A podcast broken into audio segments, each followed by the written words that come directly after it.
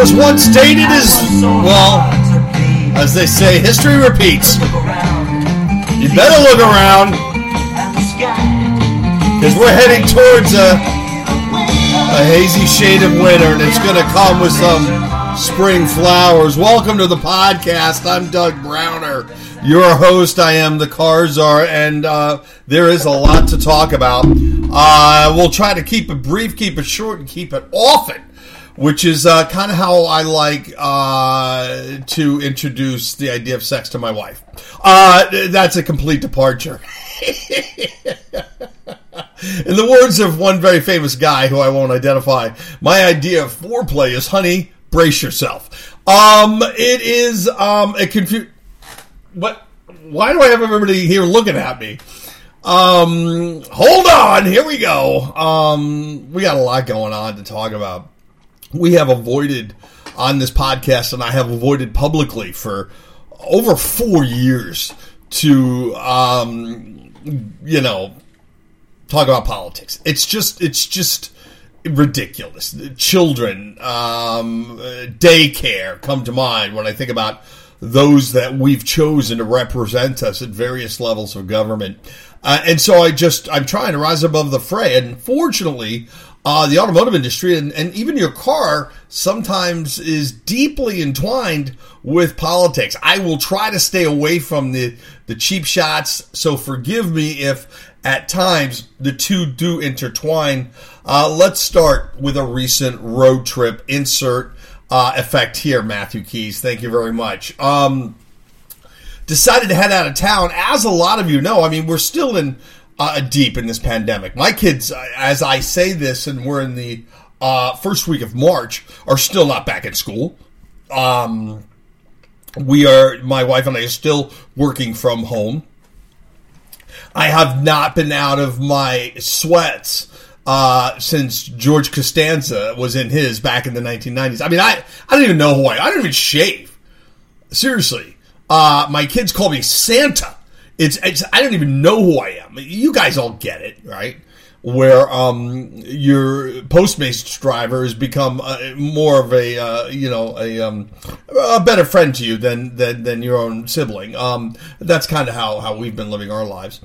Um, what's going on in, in uh, I had to get out of town. That's where I was going with this. So we have a, as I have said often, we have a big travel trailer. It's a fifth wheel trailer. For those of you who don't know the trailer life, God bless you. Uh, there are parts of me that says you should never know it because it can be cranky at times. But we have one of those trailers that has the um, it, it connects to my truck in the bed in the back of the in the middle of the bed, and so the bedroom, the master bedroom, is above the bed of the truck.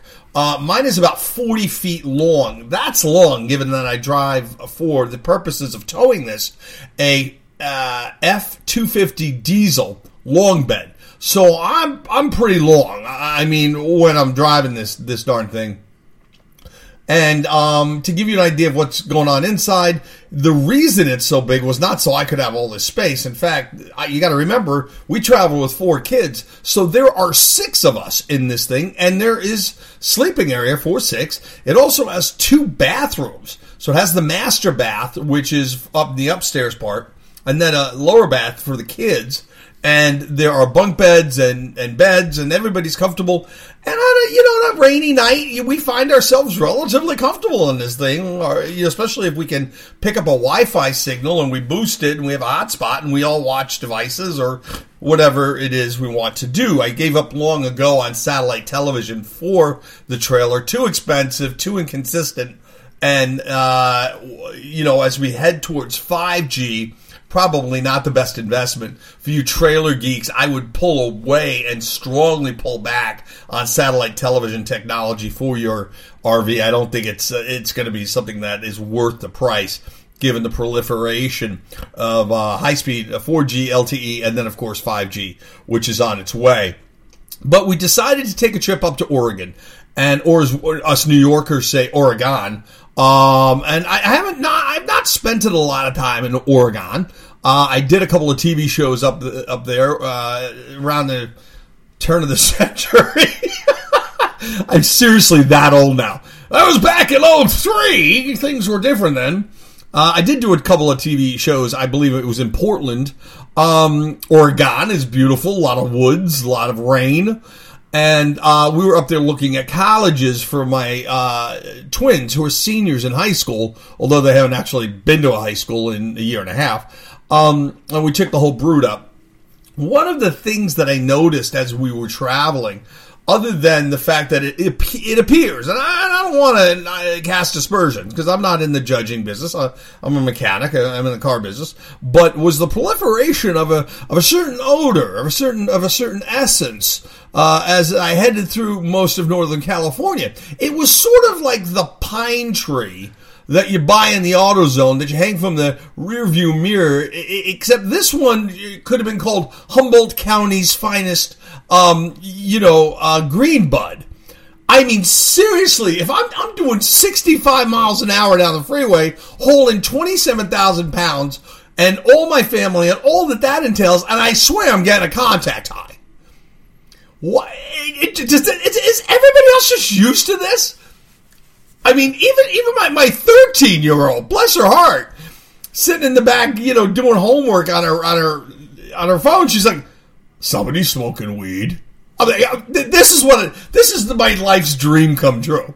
That my 13 year old at 65 miles an hour on I 5 can detect from another car that, that, that, that somebody's getting stoned. I've decided not to send her to college, but send her to um, uh, uh, join a group of uh, you know hounds or beagles, so she can you know work in the airport sniffing luggage. I mean, it's is everybody high? Is it just me? Anyway, the purpose of this story is I had a great trip. I was gone, I don't know, a week and a half.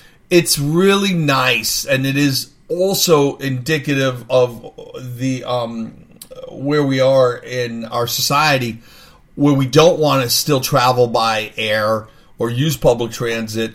We are fully enclosed in our trailer, and because we have our family bubble that's healthy, we um we can cook in it if we want, or if we want to take out food, um, we can, and we can eat in there, and we have entertainment and bathroom facilities, yada yada. Um, I will always remember how many trips we've taken uh, during and even before this pandemic. It, I don't know what we would do without it. It has been, um, it has been just our lifesaver, our our life lifeline to the outdoors and to getting out of the house. Um, I don't.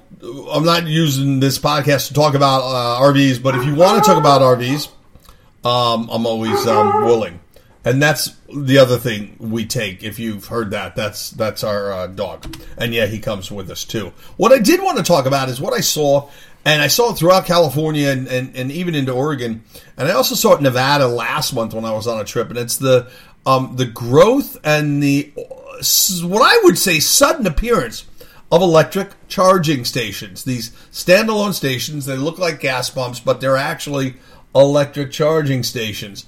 I rolled up on what had to be the most remote uh, rest stop uh, near Weaverville, California.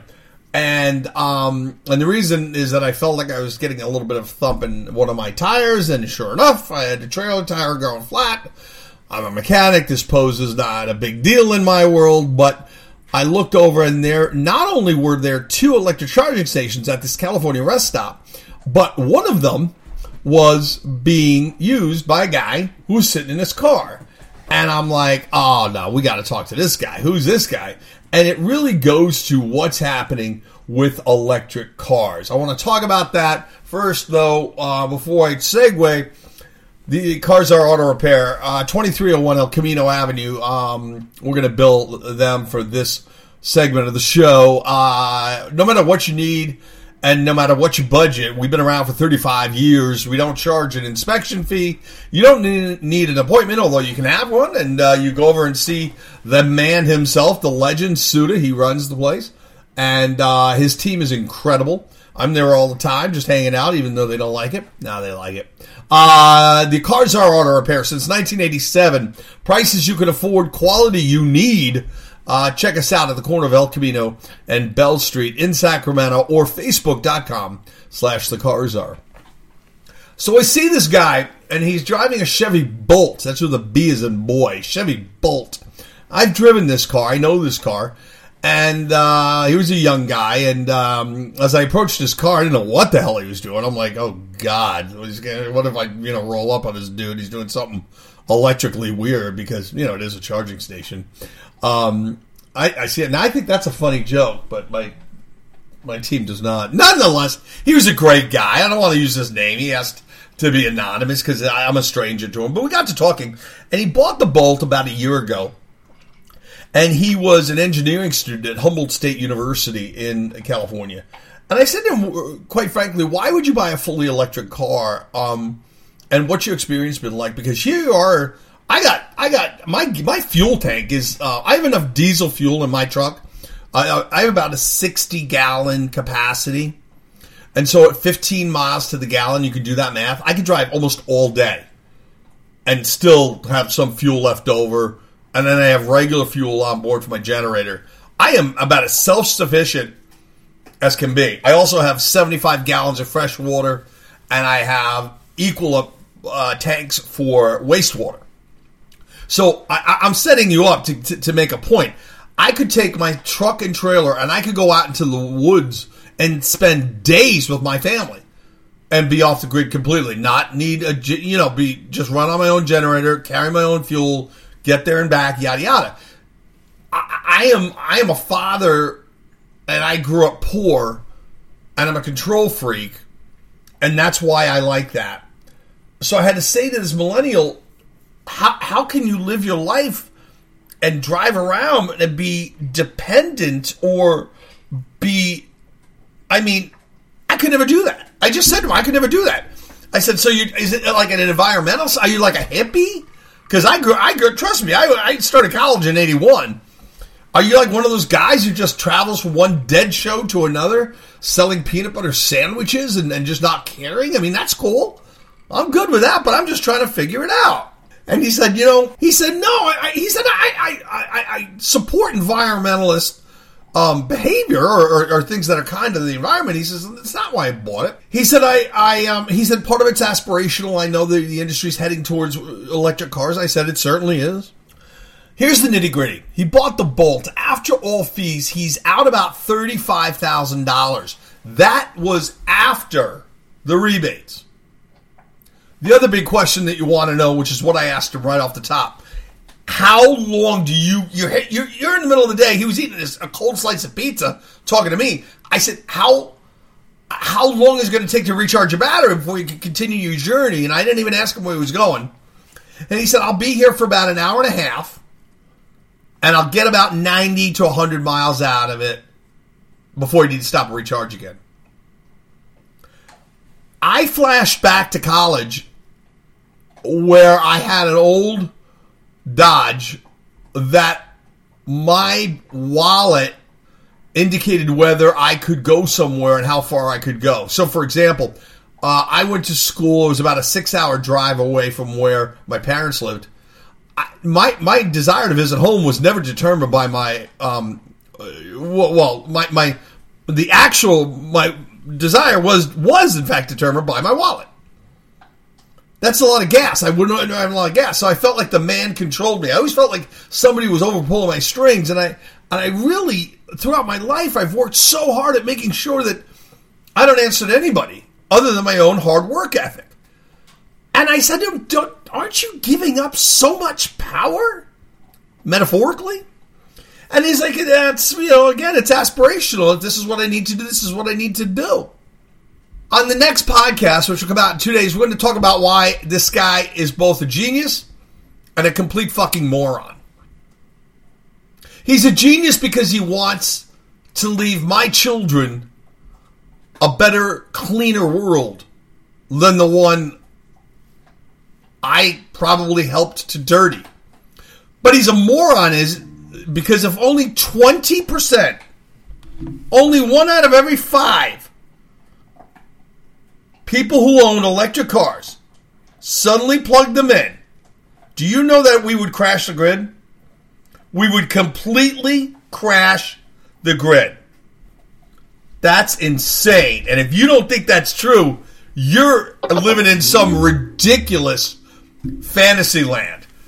On the next podcast, two days out, we're going to be talking about why guys like this are being misled to the tune of $35,000 for one car and uh, a car that doesn't even necessarily uh, give him what he wants, and why governments mandate somehow for all cars to be electric in 2035 is not just a fantasy, it's auto porn. My name is Doug Browner. Every couple of days, get your podcast by the Car Czar. Facebook.com slash the Car Czar. TheCarCzar.com for commercial for uh, commercials. No commercials, coupons. Go check us out. Let us work on your car. I'm back, baby. It's all 70s here. We'll talk in two days. Don't go anywhere. Drive safely.